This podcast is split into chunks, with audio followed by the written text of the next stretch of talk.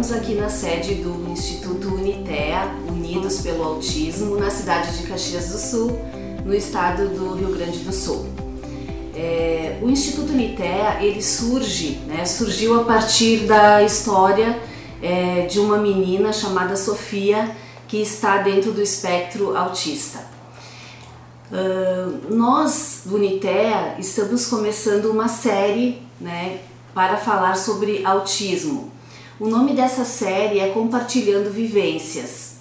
É, então, nós teremos durante o ano de 2020 seis episódios é, contando histórias é, de famílias diferentes, mas que têm algo em comum: o autismo. E hoje, é, a nosso, nosso primeiro episódio vai contar a história é, do Douglas, né? Tudo bem, Douglas? Tudo bem, boa tarde. Desde já agradeço pelo convite. Então, o Douglas é um rapaz de 34 anos, é, licenciado em letras, que deu início aí a uma faculdade de biomedicina, depois migrou para farmácia, né? Isso. E agora está concluindo então engenharia química. É, eu iniciei engenharia química esse semestre, primeiro semestre de 2020. Isso. Então a, a, história hoje é a história do, do Douglas, né? Que uh, está dentro do espectro autista. E também temos a presença aqui do pai do Douglas, né? O seu Jones, que vai ajudar então a construir hoje aqui o nosso primeiro episódio contando a história dessa família, seu Jones Pellini. Eu agradeço então a presença de vocês aqui, né? é, nesse primeiro episódio da série, contando a história de vocês. É, e oportunizando que outras famílias possam é, ter informações é, sobre o autismo a partir das vivências das próprias famílias, tá? Então é um prazer para nós do Instituto Unitea receber vocês aqui hoje. Bom, tranquilos, podemos começar então? Sim, com certeza. Então a primeira pergunta eu farei para o seu Jones. Né? Eh, seu Jones, o senhor poderia nos contar um pouco como foi é, a descoberta do autismo do Douglas, quando você e a sua esposa ficaram sabendo sobre o diagnóstico dele? Esse diagnóstico sobre o Douglas, ele veio tardio. Ele veio por volta do diagnóstico oficial pelo ano de 2016. Até então nós fizemos é, várias sessões, procuramos vários é, terapeutas, médicos, psiquiatras, mas até então não tínhamos uma certeza do diagnóstico do Douglas. Então foi um período de muito, vamos dizer assim, sofrimento por não entendê-lo, não, por não compreendê-lo das suas dificuldades.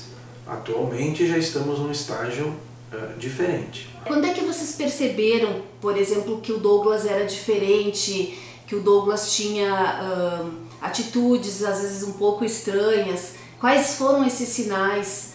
É, o senhor poderia contar um pouquinho para nós? Sim. É, quando pequeno, o que, que nós observamos eram as atitudes dele que não eram é, condizentes naquilo que nós fomos treinados, preparados pela vida. Ele era uma criança que corria, não tinha parada, ele era hiperativo, é, comia demais e a, a fala dele foi tardia e nós achamos aquilo muito estranho, procuramos muitos profissionais, mas como a gente falou, nós não tivemos um diagnóstico. Então era tudo por tentativas, eu, se ouvia uma série de coisas. Né? Lógico que são muitos acontecimentos e do aprendizado, escola, família, amigos, meios, é, inúmeras coisas que no decorrer dessa série, consequentemente, nós vamos é, com certeza trazer e facilitar a vida de outros. Agora eu vou perguntar para o Douglas.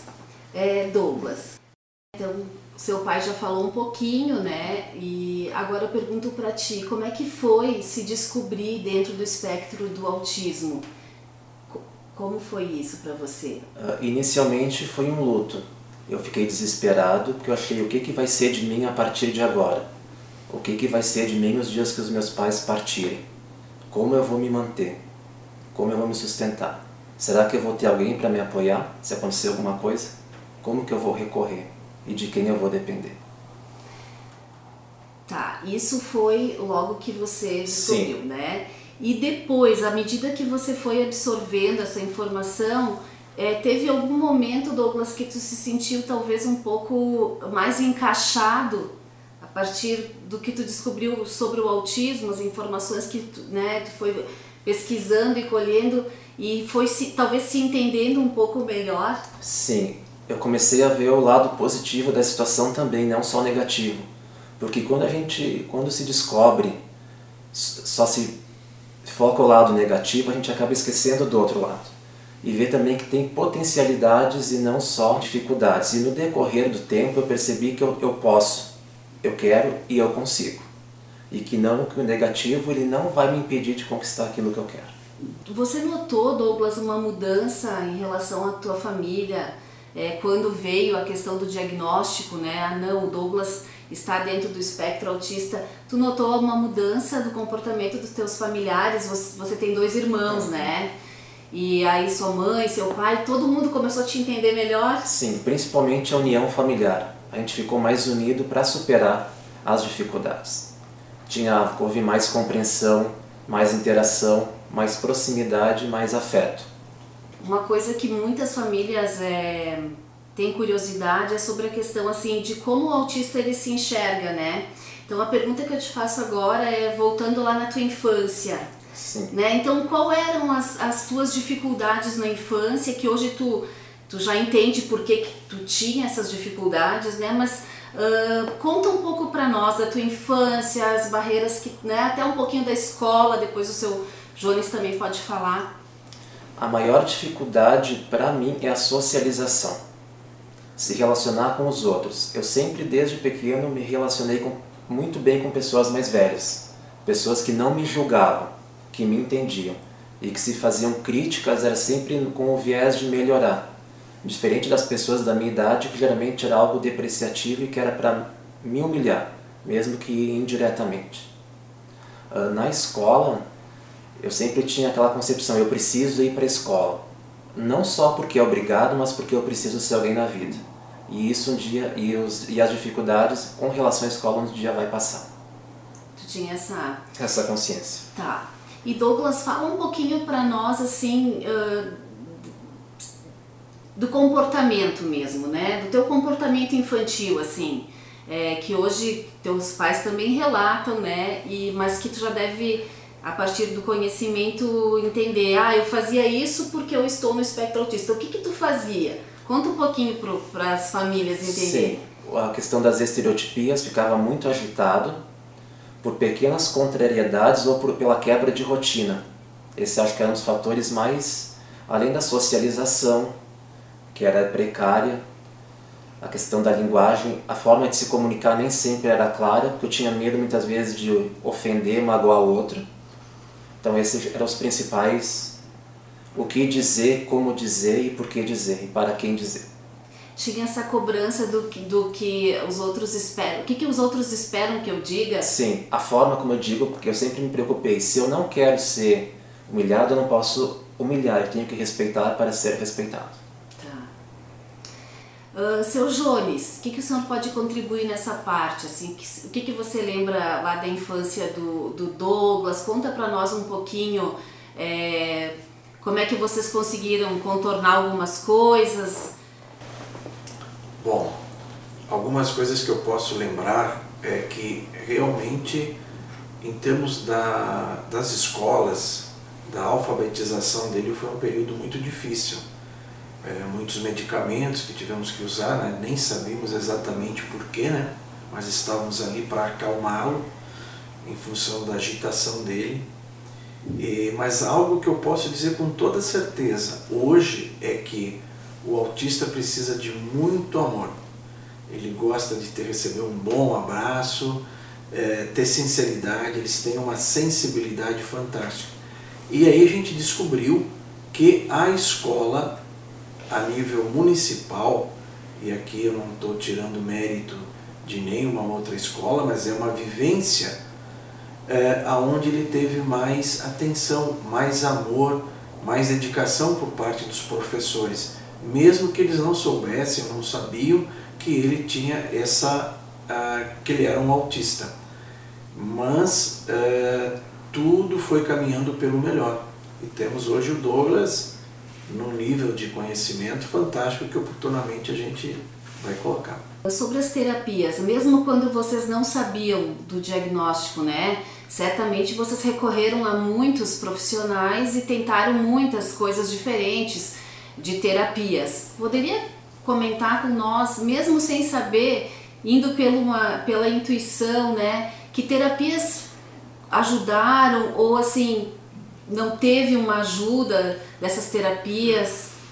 Eu acredito que toda terapia, mesmo que ela não tenha sido uh, de uma amplitude maior, ela nos ajudaram, porque nós precisávamos de ter, aprender a ter paciência, persistência e acreditar. Uh, nós fizemos com o Douglas exames uh, que eu não lembro o nome exatamente aqui, mas é, de imagens, né, para ver o cérebro dele como é que estava. Foi feito uh, com médicos, com, na pediatria, com a questão da audição. Uh, fonodióloga foi muito importante o trabalho de fonodióloga para o desenvolvimento da fala dele. É, psicólogo para a questão é, da agitação dele, educar e tal. Isso ajudava e ajudou. É, mas nós também, hoje, nós podemos dizer que o pai e a mãe também tem que entrar nesse processo. E depois tivemos vários níveis de psiquiatria. Alguns psiquiatras estudiosos, conhecedores, outros que chegaram a um ponto que não tinham mais o que dizer. E vou me adiantar, Atualmente nós temos um psiquiatra trabalhando com ele, que é um psiquiatra jovem. Então ele é um psiquiatra de uma metodologia muito atual, aonde eles têm uma relação fantástica, é tudo pelo WhatsApp. Né? Então, se o Douglas tem uma dificuldade, se comunica com ele, ou vice-versa. Isso, para mim, é um negócio fantástico. Isso tem nos ajudado muito. E a participação da família nas terapias. Sim, a gente concorda, né? Essa questão é que cada, cada um tem que fazer sua parte, né? A medicina tem que estar associada aos terapeutas, que tem que estar associada à, à família, né? E à escola também, né? Teria que ser todo, todo mundo engajado para uma condição melhor aí para quem está dentro do espectro. Eu vou agora perguntar para o Douglas sobre a vida adulta, né? Porque já, já estamos aí nessa vida adulta, né? Como é que tá essa tua, essa tua agora, tua fase adulta? O que, que tu gosta de fazer? Quais são os teus uh, principais passatempos, né? Uh, pode, podia falar um pouquinho para nós? Gosto, assim, sempre tomar um bom chimarrão. Quando eu posso ir à praia, uh, estudar, ler, curtir a natureza. Esses são os meus... E navegar na internet também ouvir música, vídeos de entretenimento, tudo aquilo que for para distrair do dia a dia eu curto bastante. Tá. E eu vou te perguntar sobre uh, a, a questão assim do teu, o que, que tu te imagina no futuro, assim, o que, que tu tá buscando, teus planos para o futuro. É basicamente me formar. Eu acho que essa é a minha principal meta. Tá. Me formar para poder trabalhar. Tá. Esse é o meu principal foco. Certo. E agora falando em foco, uh, nós que estudamos um pouco sobre a questão do autismo, é, o hiperfoco é uma coisa muito, muito visível, né? Que todo autista, ou a maior parte dos autistas, ele, eles focam né, em assuntos é, e eles seguem. Hoje, qual é o teu hiperfoco, Douglas? Tu tem um hiperfoco hoje? Tenho tem um hiperfoco. É a engenharia química estudar MDT física, química e matemática. Eu focava muito antigamente na doença, em medicações. E no decorrer do tempo, à medida que eu fui melhorando, eu fui enfatizando outras áreas. No caso, a engenharia química. Tá. E mesmo na vida adulta agora, tu uh, ainda tem algumas coisas que te limitam, algumas coisas que você poderia contar para nós, olha, isso ainda não não tá não tá bem tranquilo, ainda sofro com algumas coisas. Sim, as relações sociais. É o meu é o principal entrave assim no dia a dia. Tá. Você tem amigos? Poucos. Tem poucos Sim. amigos, mas tem amigos, Sim. tá? E a questão antes, antes de começar aqui, a gente estava conversando sobre uh, as rotinas, né? Ainda como lidar com a, com a frustração. Poderia falar um pouquinho para nós? Quando acontece uma, alguma frustração, geralmente eu tenho que me isolar no quarto até passar o o estresse. é a forma de lidar para eu não para não ficar desestabilizado no momento. Eu tomo uma água, vejo TV, eu vou no computador para depois eu e se eu puder sair eu não saio quando eu tô com uh, desestabilizado. É. Uhum. Tá. Então as estereotipias diminuíram muito. Diminuíram significativamente. Tá. O correr já. É, só em situações de estresse, é, mas é uma agitação psicomotora, agitação corporal, uhum. que, é, que ainda, mas muito bem menos do que tinha no passado.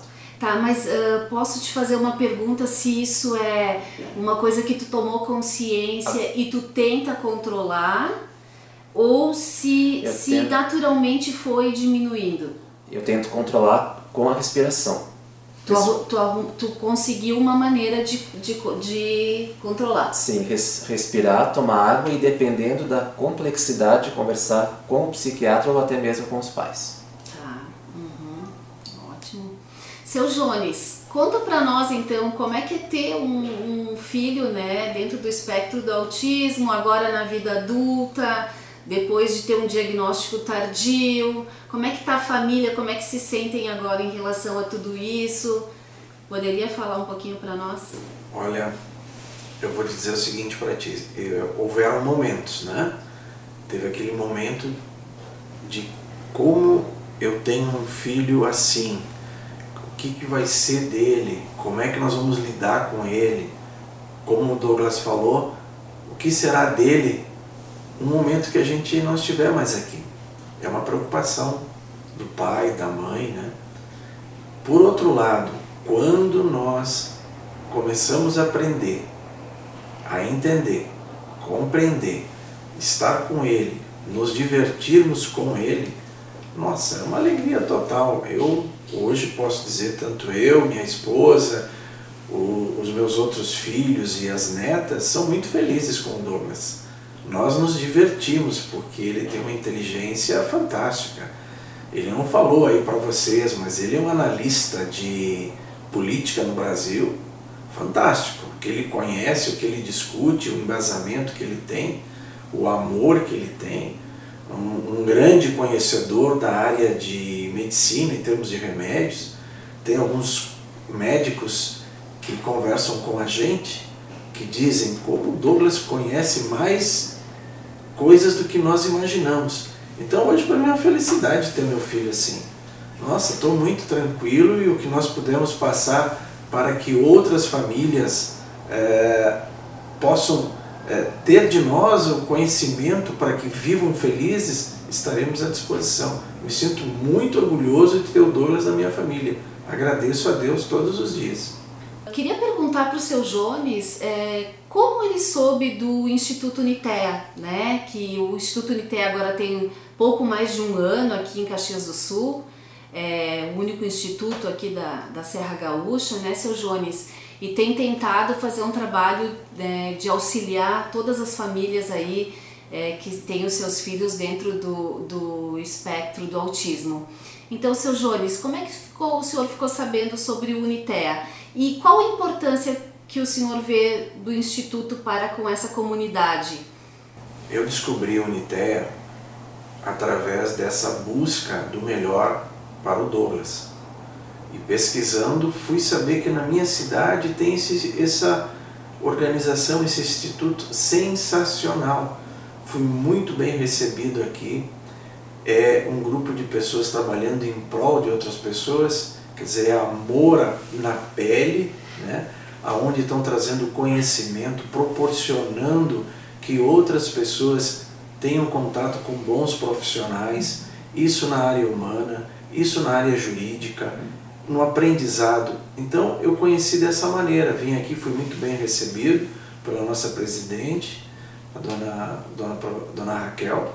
Então é algo assim que eu com palavras não sei expressar tudo, mas o sentimento é forte. Nós estamos nessa luta é, de buscar dias melhores para todos que aqui chegarem. A gente está indo para o final né, dessa, desse primeiro episódio, já conversamos aqui bastante com o Douglas e com o seu Jones, mas antes da gente finalizar, eu gostaria então que o seu Jones, se ele pudesse uh, passar uma mensagem né, para as famílias que vão estar tá assistindo essa série, que vão estar tá, uh, experimentando aí experiências parecidas, né, e para elas poderem é, se identificar mais, né? com a questão do autismo de seus filhos? Vamos nos inspirar aqui no mundo maior. Eu acredito que a primeira coisa que a gente tem que ter é muito amor pelos filhos, independente da situação ou estágio que ele esteja. Acreditar sempre, ter fé, porque eles vieram para cá para nos trazer alegrias, não trazer tristezas, e nós temos que aprender com eles é uma geração diferente, é uma geração que está aí nos ensinando. Então você mãe, você pai, irmão, tio, tia, avô, avó, primo, entenda, compreenda e acredite sempre. O amanhã com certeza vai ser melhor. Nós temos que ter esse amor. Essa é a mensagem que eu digo: amar sempre, sempre, amar sempre. O início ele é difícil, mas tenha certeza que no decorrer do tempo você vai ter muitas alegrias, não só na, no processo de escolarização, nas relações sociais e muito provavelmente no mercado de trabalho.